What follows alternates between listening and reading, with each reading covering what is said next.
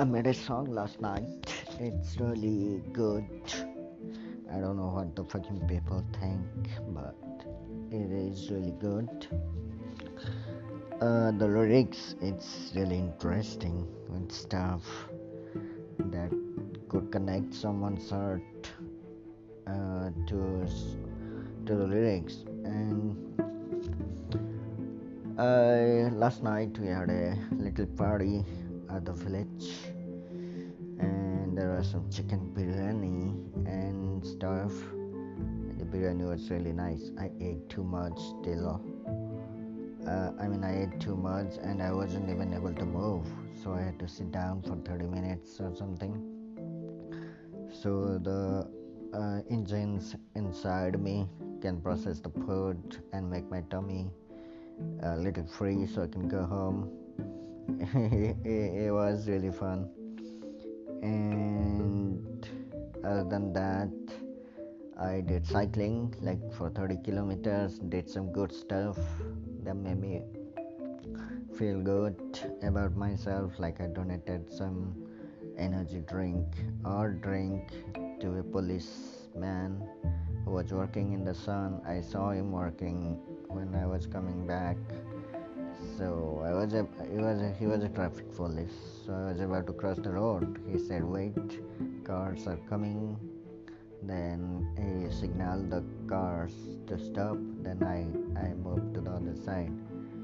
So yeah, I, I was drinking uh, one drink for myself, so I brought one extra, so I gave it to him. And also on my way to way back to home, I met a kid who was so excited to see a cyclist, so he was jumping up and down. it was really funny and exciting. So I gave him one of my energy drinks I already had before, and he was like, "What? What is that? Why are you giving me?" And I was like, uh, "I didn't say. Just, I said, just take it. I remember my face, even though I was wearing a mask." So after that, I went to a shop. The shopkeeper he recognized me. He said, "Oh, are you not the one who came for a swim last week?" I said, Yeah, I didn't know. He was like, Oh, I can remember. Then he was asking stuff like how fast this bike goes, where do you go, uh, like do you ride every day, and how far you are going now, where you are going, where you from, all these stupid questions, but they are really interesting. I like someone who talked to me days about cycling and stuff. Or my hobbies. Sadly, I don't get any person who you know had similar hobbies like mine. And oh yeah, I met a girl on Tinder again. She is a cyclist. I don't know. She isn't replying. Uh, she didn't reply last night, so we had a little chat. Like uh, she has a bike, and it's awfully pink and black.